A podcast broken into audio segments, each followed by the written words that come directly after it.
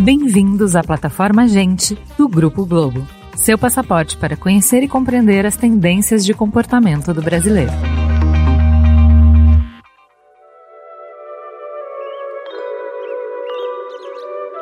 Enquanto o tempo acelera e pede pressa, eu me recuso, faço hora, vou na valsa. Esse é um dos versos da música Paciência, do cantor Lenine. E, claro, só podia ser uma música feita há mais de uma década. Hoje em dia, está cada vez mais raro encontrar indivíduos que não se afetam pelo ritmo frenético da cultura da instantaneidade. Um termo cunhado pelo filósofo coreano Byung-Chul Han definiu esse estado de espírito coletivo como a sociedade do cansaço. E para entender as características desse fenômeno atual e de como a gente está sendo afetado por essa nova forma de interação, hoje a gente vai conversar com um time de especialistas.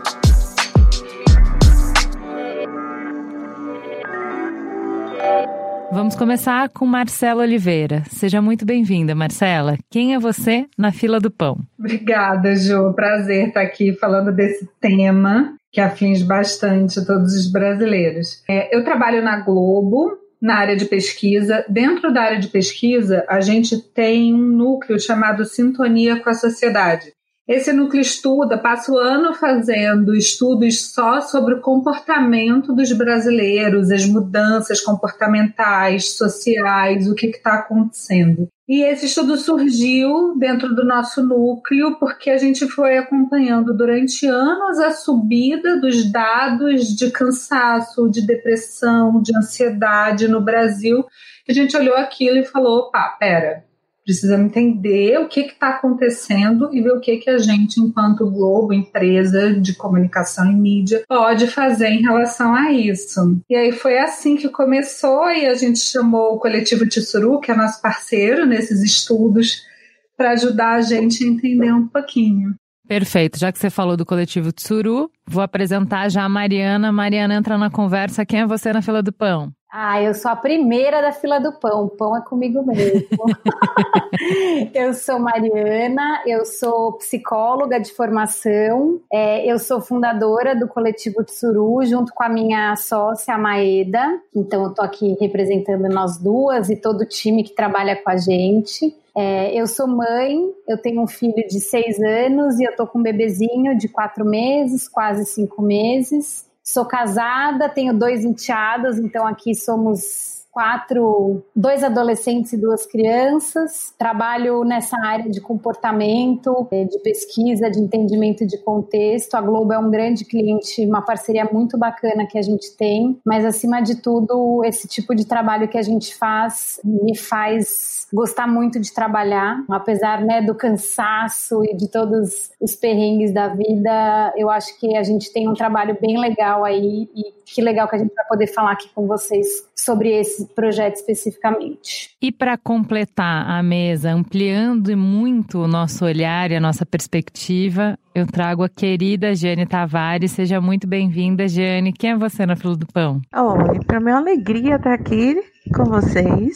Meu nome é Jane Tavares, eu sou psicóloga, eu sou docente da Universidade Federal do Recôncavo da Bahia.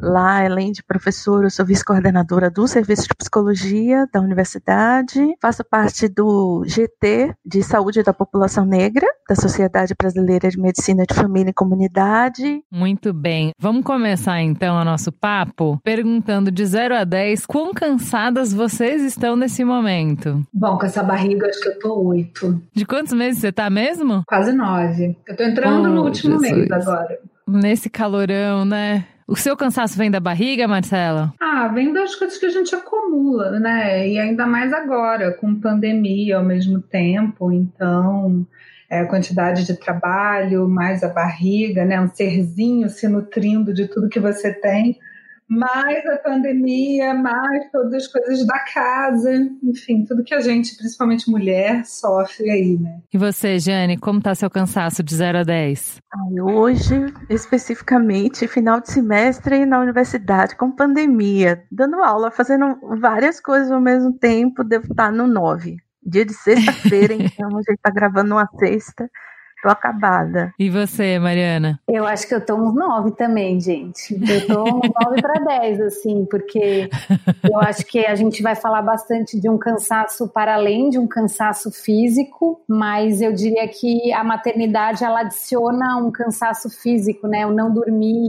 Então, a gente, acho que esse ano é um ano, a gente tem essa pandemia, a gente está no fim do ano, já naturalmente a gente estaria cansada. Eu tô há muitos meses sem dormir, seja final de gravidez, depois começo de bebezinho, que é uma delícia, mas é cansativo. Então eu diria, e essa noite também especificamente foi uma noite mais difícil, mas eu acho que é isso, é um cansaço que ele vai além do cansaço físico. Acho que a gente vai conversar bastante sobre isso, né? E esse é um ano que para todo mundo está sendo um ano bem cansativo. Exato. Sabe o que eu tenho ouvido bastante? Bastante que, assim, cansaço não dá mais conta de descrever o que eu sinto. Essa exaustão, né? Ontem eu tava falando pra Cris, eu queria saber menos. É muita informação o tempo inteiro e a gente tá conectado com muitas pessoas e a gente uh, entra nas preocupações, nas aflições, nas alegrias, mas nas emoções, essencialmente, de muita gente ao mesmo tempo. É, e a característica do meu trabalho é mergulhar em assuntos com profundidade. Então, você vai estudar, você vai ler, você vai acompanhar de milhares de coisas. Chega uma hora que parece que em que momento você esvazia, né? Você vai colocando para dentro o dia inteiro coisa. Em que momento que você esvazia? Em que momento que você desconecta de todas as pessoas, de todas as fontes de informação? Em que momento que você guarda um pouquinho dessas coisas ou direciona tudo isso, todos esses estímulos? Em que momento você põe esses estímulos, estímulos em algum lugar para conseguir se esvaziar? Porque eu tenho realmente essa, essa sensação de excesso o tempo inteiro e a gente vai falar, vai mergulhar muito nisso na nossa conversa. Eu acho que o estudo nasce justamente da, da percepção de que o que a gente está conversando aqui, nós quatro, falando de uma sexta-feira que a gente está gravando aqui, na verdade é um estado quase que permanente das pessoas, do brasileiro, nos últimos anos, né? Então, acho que a origem do estudo é isso, é falar, peraí, isso daqui não é uma coisa específica da Mariana, Que é mãe, ou da Marcela, que está no final da gravidez, ou da Jane ou da Ju. É uma coisa que está aí pairando e que a gente pode falar do mundo, mas especificamente aqui vamos olhar para esse brasileiro realmente muito cansado, exausto, e aí, o que, que é esse cansaço, né? Por exemplo, eu comecei a não conseguir decorar nome. Não conseguia decorar nome, de jeito nenhum. Não, tava falando com a pessoa, esqueci o nome dela. Eu falava, meu Deus do céu. Aí eu comecei a, a esquecer informações. A reunião que eu tinha marcado, esquecer é, aquela. Sabe, é essencial para o tipo de trabalho que eu faço para mediar conversa, eu relacionar a informação de um lado para o outro. Então, isso que você tá me falando me lembra aquele mamilos que eu gravei. E isso me ajuda.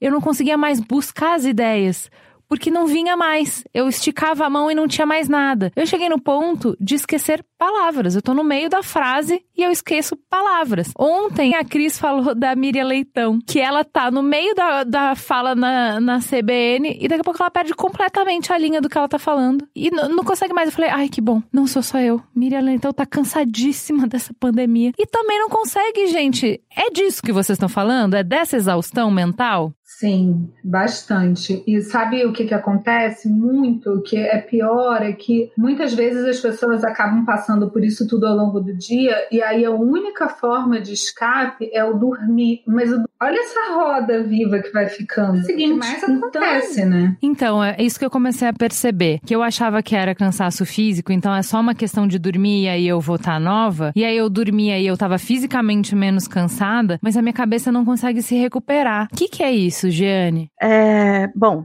na nossa evolução enquanto espécie, a gente acaba selecionando alguns comportamentos, algumas habilidades que, que foram as que nos fizeram sobreviver né, no meio do mato, nas cavernas. E aí eu não estou falando de uma década, duas décadas, estou falando da nossa história enquanto espécie.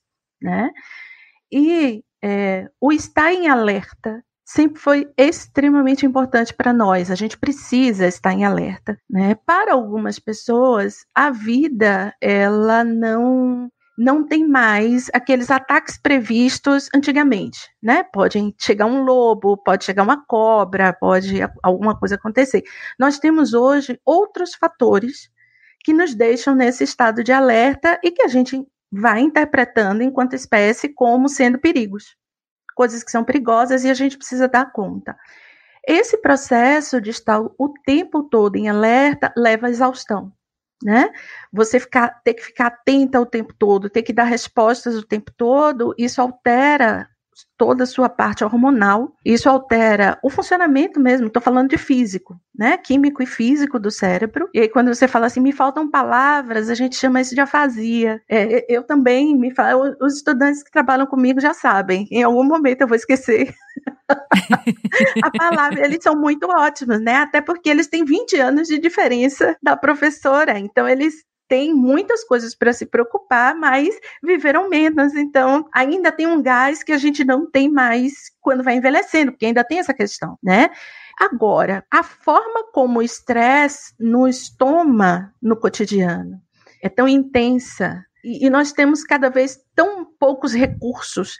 E aí eu não estou falando apenas do dormir, mas para além de dormir, poder pensar em outras coisas, poder não estar alerta o tempo todo, o, o desejo que a gente tem de não ter ansiedade e estresse é uma ilusão. É uma ficção. A gente sempre vai ter estresse e ansiedade, porque são formas como nós lidamos com os estímulos que a gente recebe ambientais e até da nossa cabeça mesmo, né? Eu posso não ter estímulo nenhum no ambiente, mas eu tenho um nível de preocupação com algo que me deixa em alerta, mesmo que isso não esteja no ambiente. Então, estresse e ansiedade, em algum nível, a gente sempre vai ter. E se a gente não consegue encontrar formas funcionais de lidar com esse estresse, isso vai avançando. Então, a gente tem níveis de estresse que vão atingindo diferentes partes do nosso corpo. Então, a gente pode sim chegar a uma exaustão, a gente pode ir adoecendo tem doenças de pele que são relacionadas a níveis de estresse, você vai ter doenças endócrinas relacionadas a níveis de estresse, você vai ter doenças musculares, né, que têm relação com o nível de estresse, com a forma como a gente fica muito tempo sentado, quem trabalha muito tempo sentado, ou quem trabalha muito tempo pegando peso, problemas osteo, osteomusculares que é, tem relação com a dor crônica. A dor crônica gera mais ansiedade, mais, mais depressão, mais estresse. Então a gente entra num ciclo, num, num círculo que a gente chama vicioso, né? Você vai adoecendo cada vez mais até chegar num ponto que você, o seu corpo é parado, né? Você realmente não consegue fazer mais nada. Perfeito. Agora que a gente já fez uma, uma breve exploração de como é para o indivíduo, nosso interesse aqui é dar um zoom out e conversar um pouquinho sobre a água do aquário, que é o que a gente como indivíduo raramente enxerga, que é quais são os fatores que contribuem, que concorrem para que não eu esteja assim, não a Miriam Leitão esteja assim, não a Mariana esteja assim, ou a Giane ou a Marcela, mas todos nós ao mesmo tempo estejamos demonstrando os mesmos sintomas, os mesmos sinais de cansaço. Muitos pesquisadores se debruçaram nos últimos séculos para entender como é que a gente se manifesta como frutos do nosso meio. E esse meio vem se alterando conforme novas variáveis entram no circuito, o que modifica também a nossa forma de nos relacionar com o outro e com o espaço que a gente habita. Mari, por favor, nos primeiros capítulos do livro, o filósofo Byung-Chul Han cita as diferenças da sociedade do século XX, a sociedade disciplinar do Foucault e a realidade que a gente vive hoje, que ele chama de sociedade de desempenho. Quais são as características dessa nova forma de organização social? O que, que é isso? O que, que é essa sociedade do desempenho? Acho que o livro né, do Bush chamado Sociedade do Cansaço, ele é muito didático no sentido de mostrar para a gente justamente esse zoom out né, de que sociedade a gente vinha, que é essa sociedade de uma lógica industrial, uma lógica fordista, ele chama no livro que é essa a sociedade da disciplina, né, uma sociedade disciplinar. Então a gente tem corpo e uma vida condicionada na repetição, na obediência, uma vida disciplinada. Então a gente sai de uma sociedade disciplinar, a gente tem esse momento de globalização importante, né, que tem uma mudança de paradigma mesmo, de modo de viver, de se relacionar e de produzir a gente começa a ter um novo jeito de, de trabalhar, então esse acesso, acesso ao saber sem fronteiras de tempo, espaço para aprender, para trabalhar essa sensação de ser livre para fazer o que gosta, né? E aí começa, a gente já começa a ver esse mantra surgir, né? Você tem que fazer o que você ama, você, você é livre para fazer o que você gosta. O, o Bushurran fala muito desse projeto da positividade, né? Então, é esse sujeito da positividade, que ele sempre pode mais e ele sempre conta consigo mesmo para ir além, essa coisa mais ativa e positiva.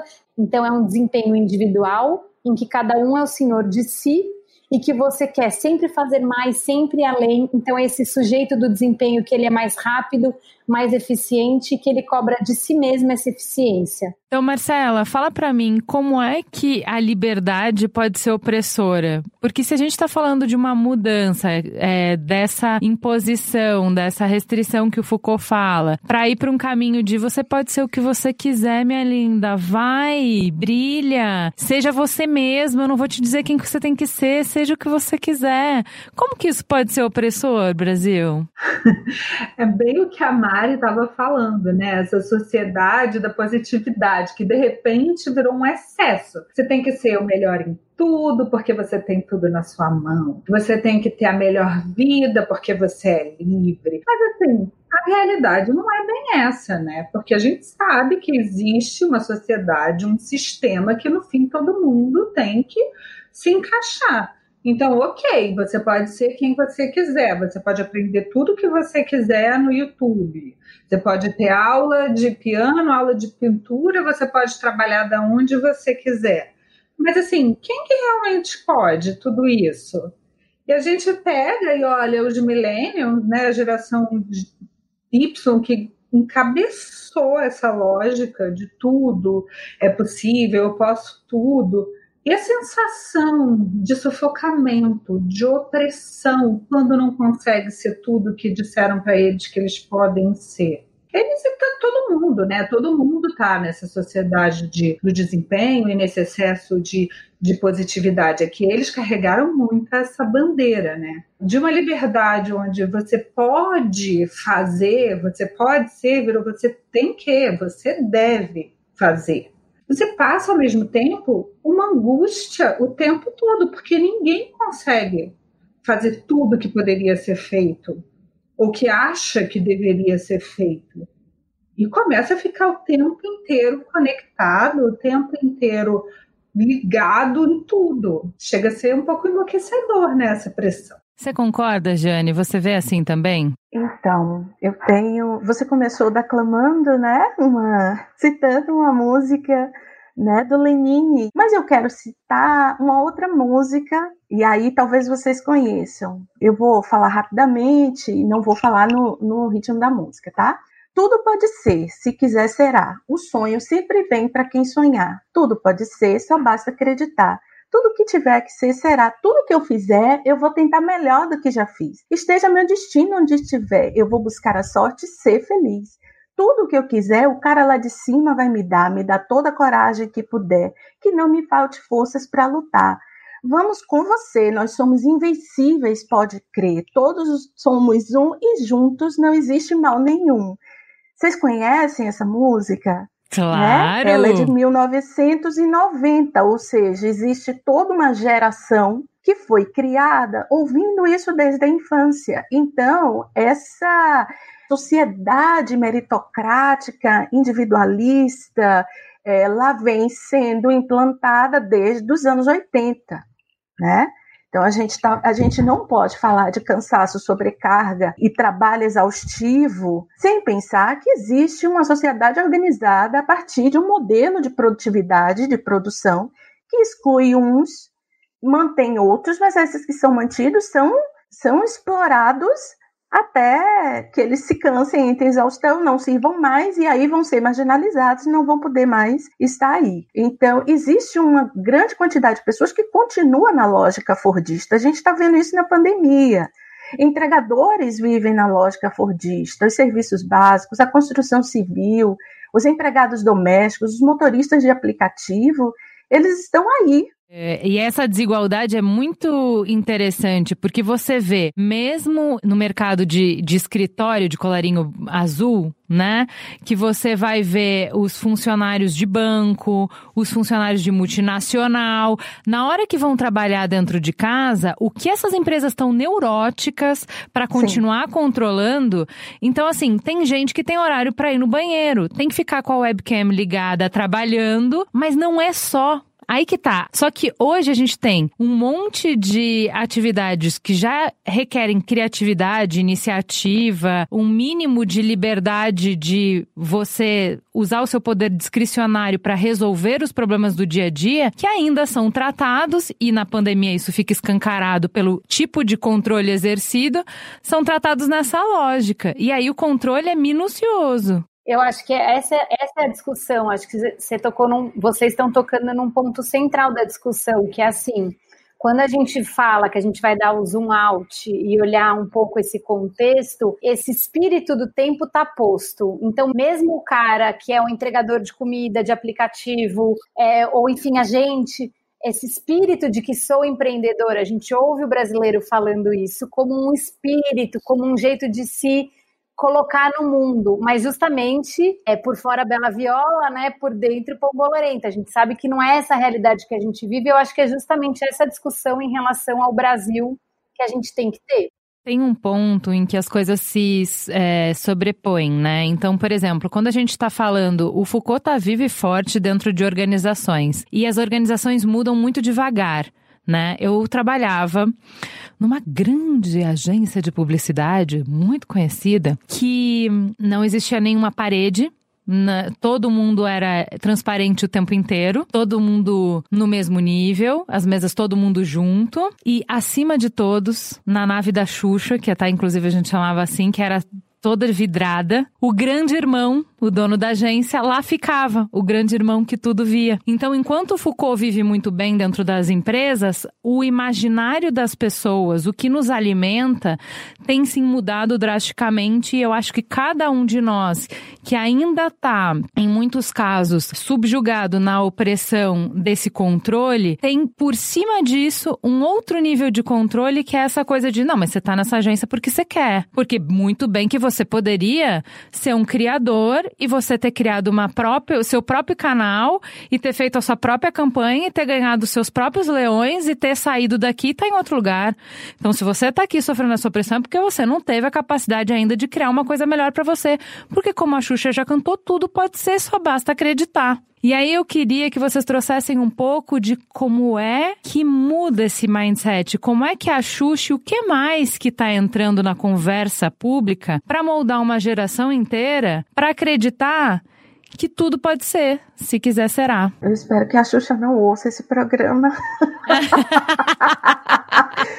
então, não ficamos assim por causa da Xuxa. A Xuxa é uma das formas de manifestação do Zeitgeist, né? Desse espírito do século, desse momento em que houve uma transição muito grande dessa forma de produção que a gente chama de neoliberalismo, né? A gente ainda não, não falou a palavra, mas o que a gente está falando é de uma forma de produção baseada na meritocracia, na competição, em você trabalhar para se mostrar melhor do que o outro, porque tudo que você tem pode ser tirado a qualquer momento. E isso é uma forma de manipulação de sociedades inteiras. A gente não está, é, como você falou, é água do aquário, né? É onde a gente está mergulhado nesse caldo. Então, para fazer essa transição, eu acho muito complicado. É, meninas, vou passar para vocês. É, a gente tem um, uma das características do tempo que a gente está vivendo e, e, que nos impacta é a onipresença de tecnologia e a onipresença das redes sociais, né? A gente está o tempo inteiro no Black Mirror, a gente está o tempo inteiro olhando para uma tela, o tempo inteiro sendo demandada, o tempo inteiro recebendo notificações. E como que é, é como que a vida se media nesses, é, nesses meios? A gente tem personas digitais que estão exalando positividade gratiluz 24 horas por dia, 7 dias por semana. né? A gente tem uma vida mediada por filtros, onde até quando eu vou contar alguma coisa que deu errado, eu vou contar de um jeito engraçado, eu vou contar de um jeito é, sedutor, e eu vou gerar muito engajamento e vou gerar muitos likes. E aí aparece um cansaço que é um pouco competitivo, né? Então a gente tem todo mundo competindo por aquele ideal de felicidade, de plenitude, e todo mundo fracassando, mas ninguém vê o fracasso do outro. A gente só vê os sucessos né? É, como é que a gente conseguiu criar tanta frustração, tanta depressão e tanto burnout com tanta positividade? É porque aí você se torna obrigado a ser positivo demais o tempo todo, né?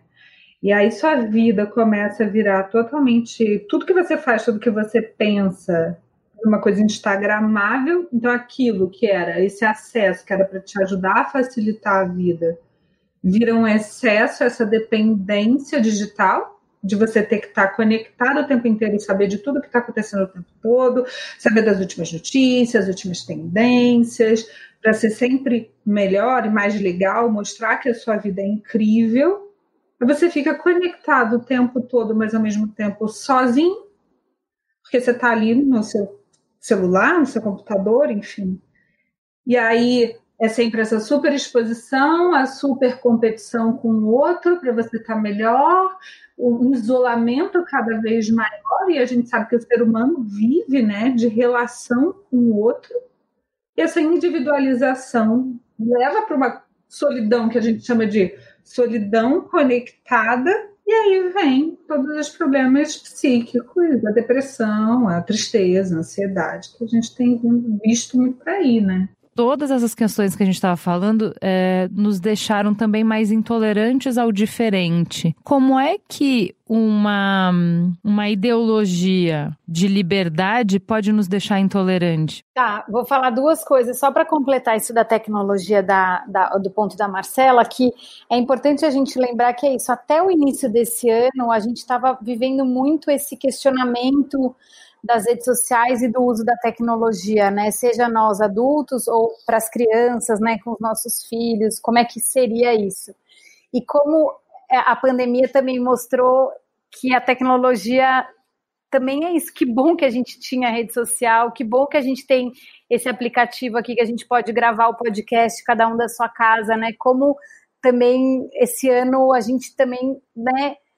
A tecnologia é muito vilã, as redes sociais oprimem, sem dúvida, tudo que a gente está tá falando faz sentido, mas aconteceu um negócio louco esse ano, né? Então, como é que a tecnologia é vilã, mas também, puta, foi a nossa salvadora?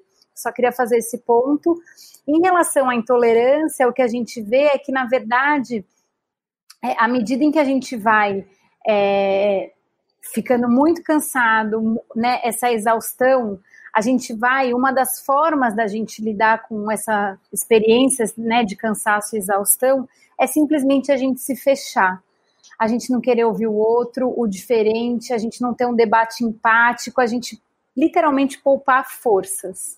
Né? Então, o que a gente percebe é que a gente vai tendo movimentos de revolta e intolerância, que são esses grupos fechados que não estão afim de trocar ideia com os outros grupos ou com quem pensa diferente. Então a gente vai, aos poucos, a gente vai se anestesiando, a gente vai criando ilhas, não só é, as bolhas algorítmicas, né? Mas a gente vai criando essas bolhas, então que nos trazem conforto e que a gente acha que todo mundo pensa igual a gente e a gente não se mistura. E sem que a gente realmente perceba, a gente vai radicalizando e deixando a empatia de lado, falando de uma forma geral, né? Então a gente começa a enxergar a vida através de um único ponto de vista, a gente não larga nossas convicções e pior, a gente acha que o mundo é o que a gente pensa ou o que a gente vê na nossa na nossa rede social. Eu vou dar um passo para fora da, da rede social, porque daí a gente terceiriza a culpa, né? Porque não fui eu que fiz o algoritmo, então se eu só tô andando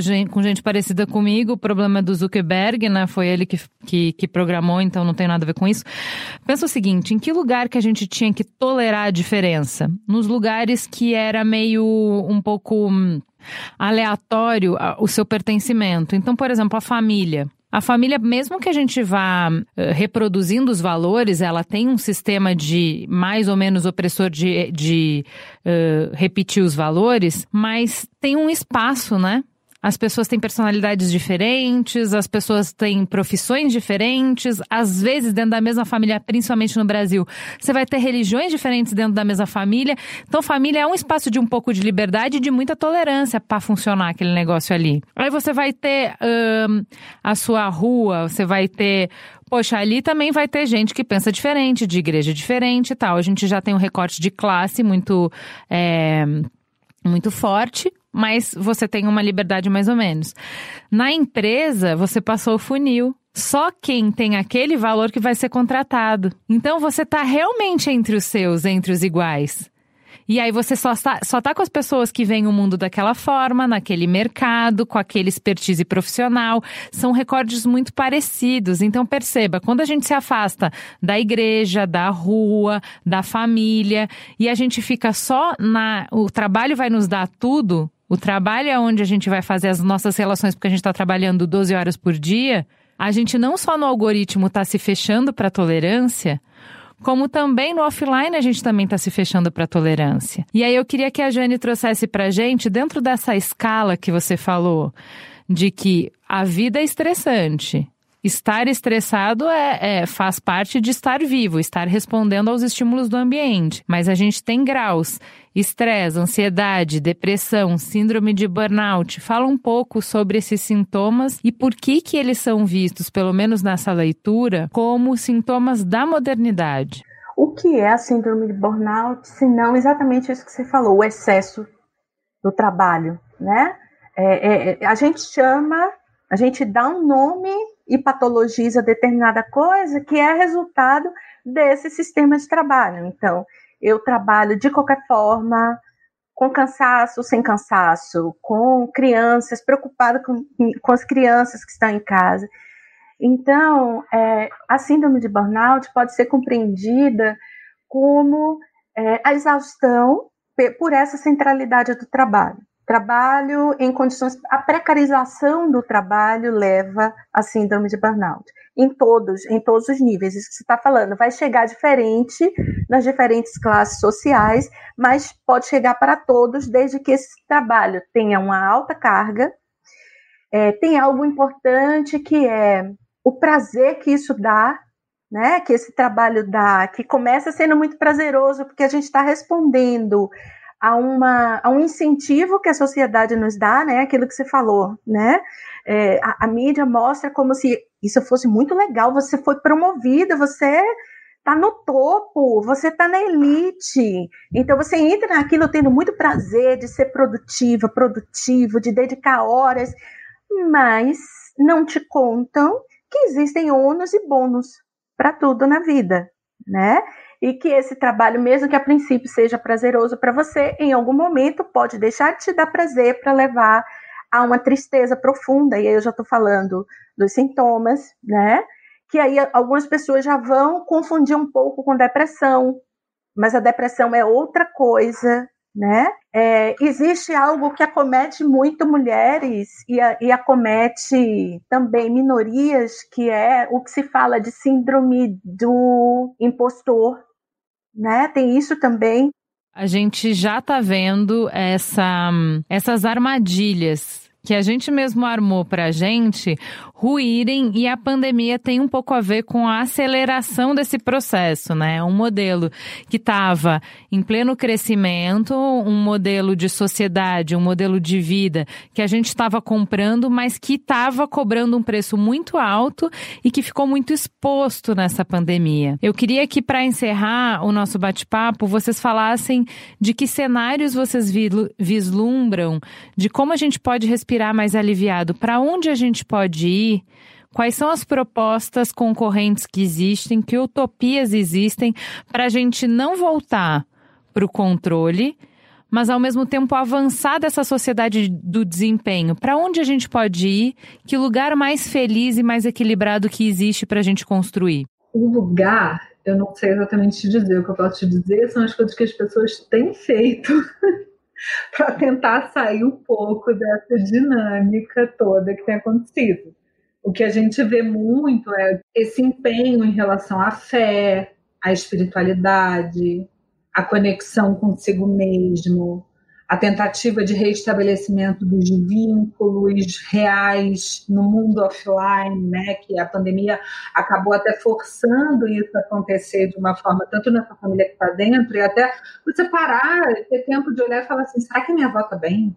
Será que minha tia precisa de alguma coisa?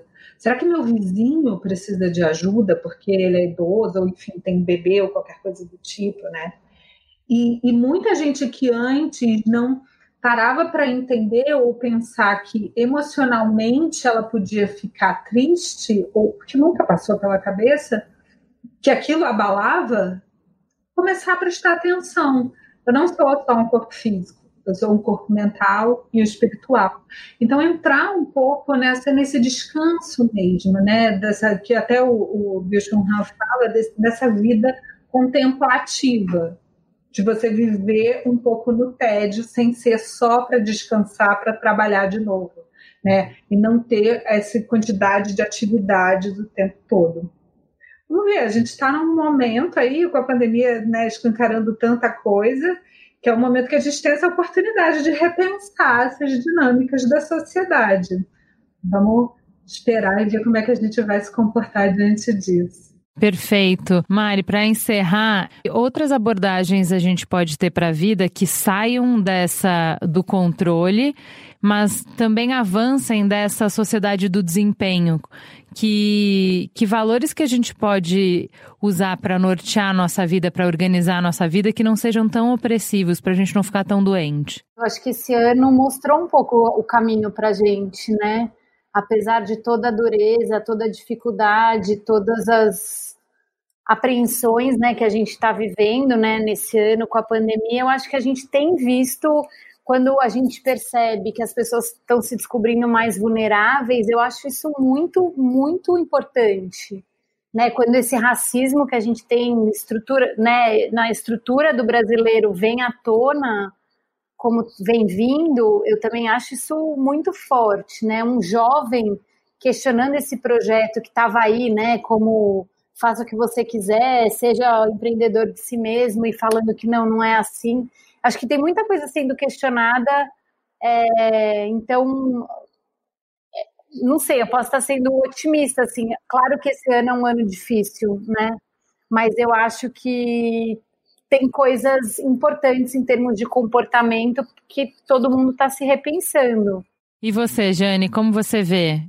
Então, eu retomando tudo que tanto a Marcela quanto a Mariana falaram, é estar com a família, perceber seus limites, perceber sua, suas potencialidades, se conectar com, com o divino, o espiritual, o que quer que seja que a pessoa queira, tudo isso fala das sociedades é, originárias do Brasil e da África. Tudo, todos esses valores são valores que os nossos já trazem há séculos. Então, o que nós estamos pensando a partir de diferentes pontos de vista é que nós precisamos aprender uma outra forma de viver com aqueles que viveram antes que esse processo fosse instaurado aqui.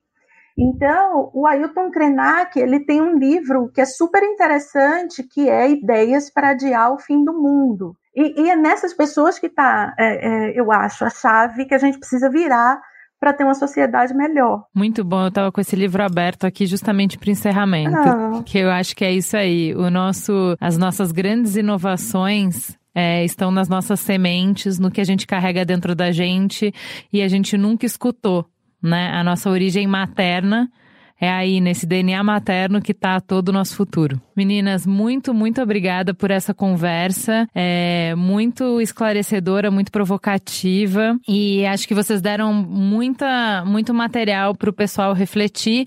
É, leiam a pesquisa que acho que vale muito a pena, tem muitos insights inspiradores. Obrigada. Obrigada, gente. Obrigada, menina. Gente é onde tudo começa. É o ponto de partida. Gente é matéria-prima para criar algo novo e relevante. Uma fonte de conhecimento viva que revela comportamentos, histórias e tendências. É inspiração. Sua próxima grande ideia começa com Gente, a plataforma de insights da Globo. Para conhecer mais, acesse gente.globo.com.